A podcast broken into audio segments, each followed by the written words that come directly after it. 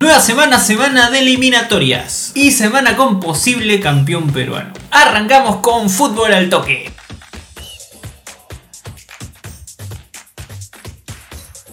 Gente, gente, gente, parece que ya tenemos campeón. Y es que si los resultados se siguen dando, Universitario sería el campeón de la apertura a falta de tres fechas. Tras la derrota de Cristal frente a Atlético Grau, los cremas tendrían que ganarle a UTC y esperar que Sport Huancayo no gane. Partido que debe estar ocurriendo en este momento, o que ya ocurrió, depende en qué momento estés viendo este video. Si así se da, pues felicidades a los cremas porque lo más probable, a no ser que aparezca un nuevo virus y cae todo, la U sería campeón de la apertura. Por otro lado, esta semana se cerró con dos convocados más. El que todos pedían, Matías Zúcar, ha sido convocado junto a Alex Valera. Estos jugadores han sido convocados ante la posibilidad de que algunos jugadores de la MLS no les den el permiso para jugar las eliminatorias por Perú. Igual como ya sabes, todo esto y mucho más lo encuentras en nuestro podcast en Spotify y en YouTube.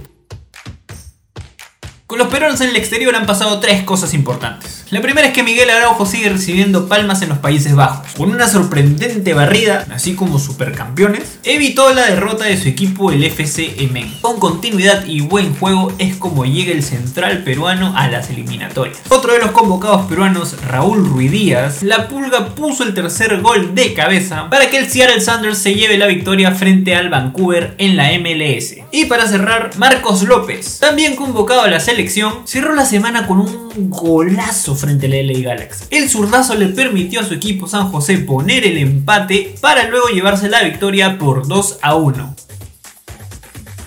Bueno, siempre que llegamos al fútbol internacional, llegamos a la Premier League. En las otras ligas no hay muchas novedades, pero la Premier está que.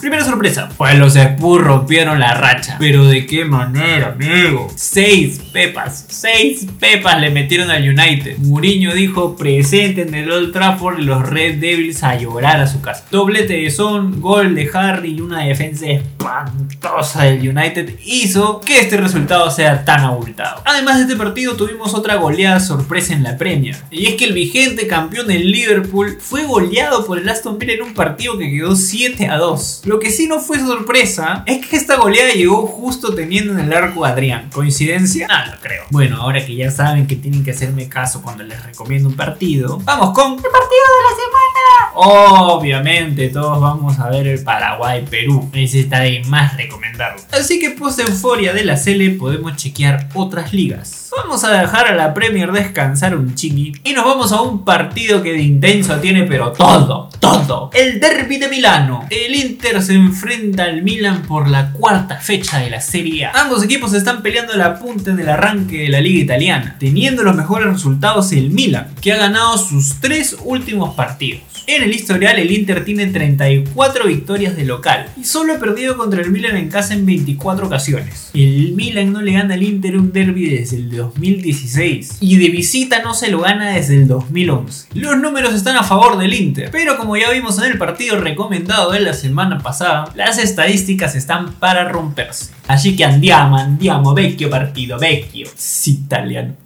Y bueno gente, eso fue lo más calientito de la semana. Ya saben que si quieren ver todo el contenido de en todas las canchas, solamente tienen que seguirnos y compartir este video con toda tu gentita pelotera para que no se pierda ni una. Ya nos vemos la próxima semana, esto fue Fútbol al Toque.